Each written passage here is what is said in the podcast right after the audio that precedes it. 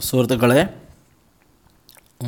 ഞാൻ ലിസൺ എഴുപത്ര വേലായുധൻ ഇന്ന് നാലാമത്തെ പോഡ്കാസ്റ്റാണ് ലിസണിസം ടു. അപ്പോൾ ഇന്ന് നമ്മൾ പറയുന്നത് ലങ്കയുടെ കഥയല്ല. ലങ്കയുടെ കഥയല്ല വേറൊരു കഥയാണ്. ഇപ്പോൾ അടുത്തിറങ്ങിയ ഒരു സിനിമ നായാട്ടെന്ന് പറഞ്ഞ സിനിമയിൽ ഒരു പോലീസ് ഓഫീസറുടെ റോൾ അഭിനയിച്ച നടിയുടെ പേര് യമ ഗിൽഗാമേഷ് എന്നാണ്. അപ്പോൾ എല്ലാവരും കരുതില്ലേ ഗിൽഗാമേഷ് എന്താണ്? ഗിൽഗാമേഷ് എന്ന് പറയുന്നത് ഇന്ന് അറിയപ്പെടുന്നതിൽ ഏറ്റവും പഴയ ഒരു ഇതിഹാസ ഗ്രന്ഥമാണ്.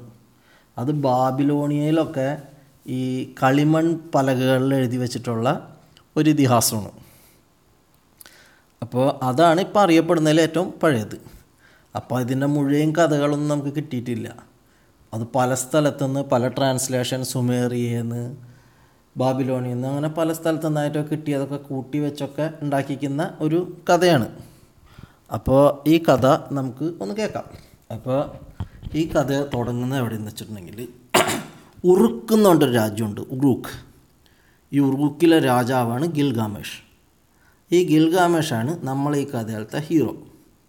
ഹീറോ എന്ന് പറയുമ്പോൾ നമ്മൾ വിചാരിക്കുന്ന നല്ലവനായ ആളുകളുടെയൊക്കെ പ്രജാക്ഷേമ തൽപരനായ ഒരു രാജാവായിരുന്നു ഗിൽഗമേഷ് എന്ന്. എന്നാൽ ഗിൽഗമേഷ് അങ്ങനത്തെ ആളേയല്ല ഭൂലോക തരികിട തല്ലിപ്പൊളി വൃത്തികെട്ടവൻ. കാണിച്ചു കൂട്ടുന്ന വൃത്തികേടിന് ഒന്നുമില്ല. സത്യം പറഞ്ഞാൽ കുരുത്തക്കേടിന് കയ്യും കാലും വെച്ച ഒരാളായിരുന്നു ഈ ഗിൽഗാമേഷ്.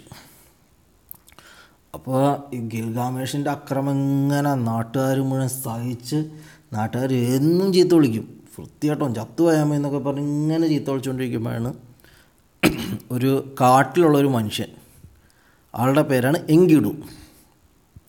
എങ്കിടു ഇത് കേട്ടു. എങ്കിടു വിചാരിച്ച് ഈ ഗിൽഗാമേഷ് ആൾ ശരിയല്ല. ചെന്ന് നോക്കാം. നേരെ എങ്കിടു ഗിൽഗാമേഷിന്റെ അവിടെ വന്ന്. എന്നിട്ട് പറഞ്ഞു എടോ ഗിൽഗാമേഷെ താൻ ആൾ ശരിയല്ല. ധൈര്യം ഉണ്ടെങ്കിൽ എന്നോട് മുട്ടാൻ പറഞ്ഞു. അടി തുടങ്ങി. രണ്ടുപേരും തമ്മിൽ അടി. അടി എന്ന് പറഞ്ഞാൽ പൊരിഞ്ഞടി. ഓടിച്ചിട്ടടി നിലത്ത് നിന്നടി തിരിഞ്ഞടി മുറഞ്ഞടി ഓടിച്ച് ഇടിച്ച് അവസാനമായപ്പോൾ രണ്ടുപേരും ക്ഷീണിച്ച് ചവാറായി. പക്ഷേ അവസാനം ഗിൽഗാമേഷ് എങ്ങനെയോ എങ്കിടുവിനെ തോൽപ്പിച്ചു. എങ്കിടു തോറ്റു. പക്ഷേ എങ്കിൽ പോലും ഗിൽഗാമേഷ് പറഞ്ഞു നീ നല്ല ശക്തനാണ്. നിന്നെ ഞാൻ എന്റെ കൂട്ടുകാരനായിട്ട് എടുത്തിരിക്കുന്നു എന്ന് പറഞ്ഞു. അങ്ങനെ ഗിൽഗാമേഷും എങ്കിടുവിനെ കൂട്ടുകാരനായിട്ട് എടുത്ത്. അപ്പോൾ എങ്കിട് പറഞ്ഞു ഞാൻ കാട്ടിൽ പോവാണ് അപ്പോൾ ഗിൽഗാമേഷ് ചോദിച്ചു എന്തിന്? എനിക്കൊരു മരം മുറിക്കണം വലിയ മരം. സെഡാർ ഫോറസ്റ്റിൽ പോയിട്ട് സെഡാർ കാട്ടിൽ പോയിട്ട് എനിക്ക് വലിയ മരം മുറിക്കണം എന്ന് പറഞ്ഞു. അപ്പോൾ ശരി എന്ന് പറഞ്ഞു. അപ്പോൾ അവിടെ ചെന്നപ്പോഴുണ്ടടാ ഒരു വലിയ ഒരു അസുരനുണ്ട് ഒരു രാക്ഷസൻ അവിടെ നിൽക്കുന്നുണ്ട് ഈ സെഡാർ കാട്ടിൽ. ഈ രണ്ട് പേരും കൂടിയിട്ട് എങ്കിടും ഗിൽഗാമേഷും കൂടി കാട്ടിലെത്തിയപ്പോൾ ഹുംബാബ എന്ന് പറഞ്ഞിട്ട് വലിയൊരു വില്ലൻ. ഈ ഹുംബാബേരെ തലയിൽ തല കണ്ടിട്ടുണ്ടെങ്കിൽ സിംഹത്തിന്റെ പോലെയാണ്. കാ ഈ ഇത് നമ്മളെ പരുന്തിന്റെ പോലത്തെ ഈ ഇതൊക്കെയുണ്ട് നഖമൊക്കെയുണ്ട്. അങ്ങനത്തെ ഒരു വിചിത്ര ജീവിയാണ്.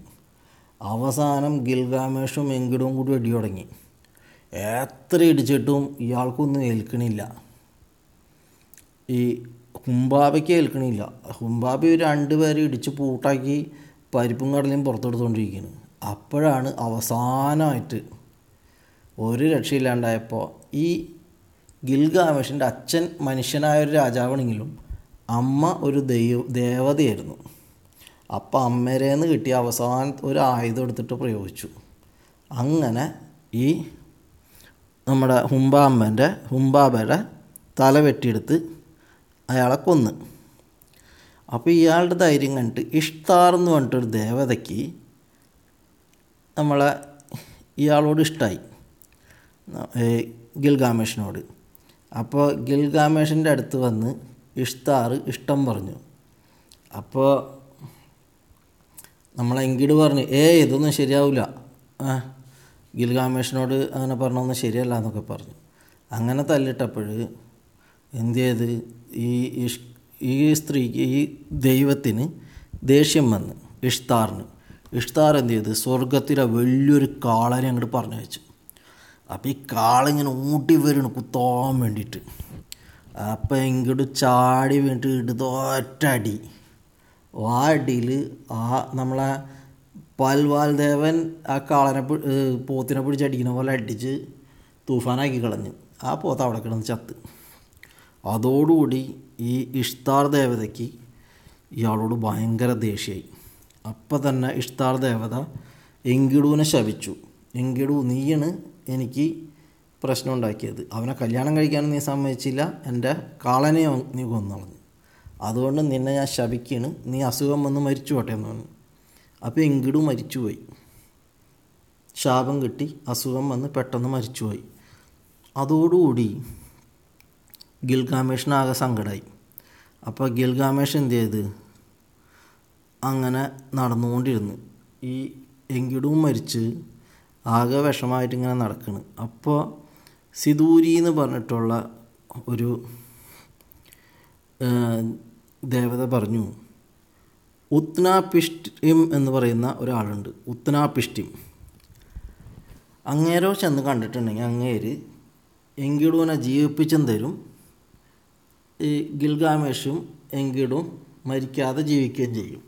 അതായത് അമരത്വത്തിന്റെ വരം കിട്ടും. അതിന്റെ രീതികൾ എന്തൊക്കെയാണെന്ന് കിട്ടും. അപ്പോൾ നേരെ അയാളുടെ അടുത്തേക്ക് ചെന്ന് ഉത്തനാപ്പിഷ്ടിമന്റെ അടുത്തേക്ക് ചെന്ന്.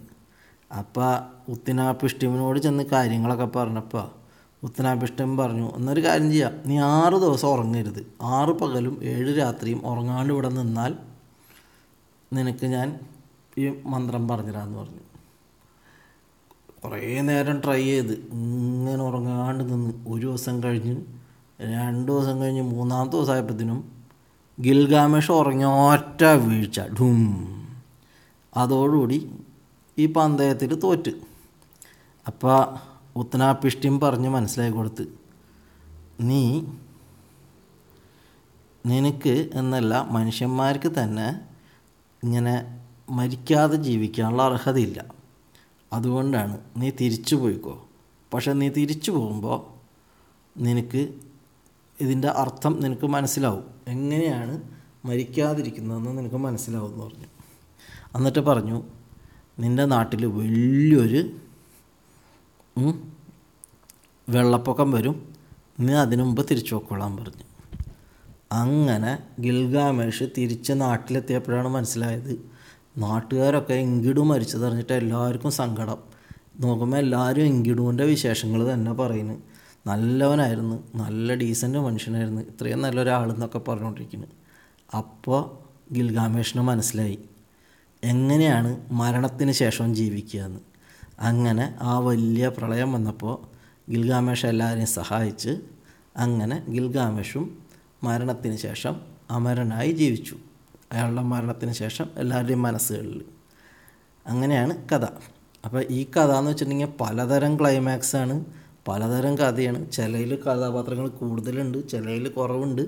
അപ്പോൾ ഒരു അഡ്ജസ്റ്റ്മെന്റ് ആയിട്ട് കിട്ടിയ സാധനങ്ങളൊക്കെ വെച്ചിട്ടാണ് ഞാൻ ഈ കഥ പറഞ്ഞത്. അപ്പോൾ കിൻഡിലൊക്കെ ഒരു വെർഷൻ ഫ്രീ ആയിട്ടുണ്ട്. ആമസോൺ കിൻഡിലൊക്കെ അതൊക്കെ വായിക്കാം. അല്ലെങ്കിൽ വലിയ വലിയാത്ത പുസ്തകമാണ്. അത് വാങ്ങി വായിക്കുക അപ്പോൾ ഏറ്റവും പഴയതാണ്. കാരണം ഇത് നാലായിരം അയ്യായിരം കൊല്ലം പഴക്കമുള്ള പുസ്തകമാണിത്. ഏറ്റവും കുറഞ്ഞത് നാലായിരം കൊല്ലെങ്കിലും പഴക്കം കണക്കാക്കിയിട്ടുണ്ട്. പുസ്തകം എന്ന് പറഞ്ഞാൽ കളിമൺ പലകാലൊക്കെയാണ് എഴുതി വെച്ചിട്ടുള്ളത്. അപ്പോൾ ആ നടിയുടെ പേരിൽ നിന്നാണ് ഞാൻ നമ്മൾ തുടങ്ങിയത്. ഗിൽഗാമേഷ് എന്താണെന്ന് എല്ലാവർക്കും മനസ്സിലായിട്ടുണ്ടാവുമെന്ന് വിചാരിക്കുന്നു. അപ്പോൾ ഇനി വേറൊരു കഥയുമായി പിന്നെ കാണാം. നിങ്ങളോട് ഇവിടെ പറയുന്നു. ലിസൺ എഴുപത്ര വേലായുധൻ.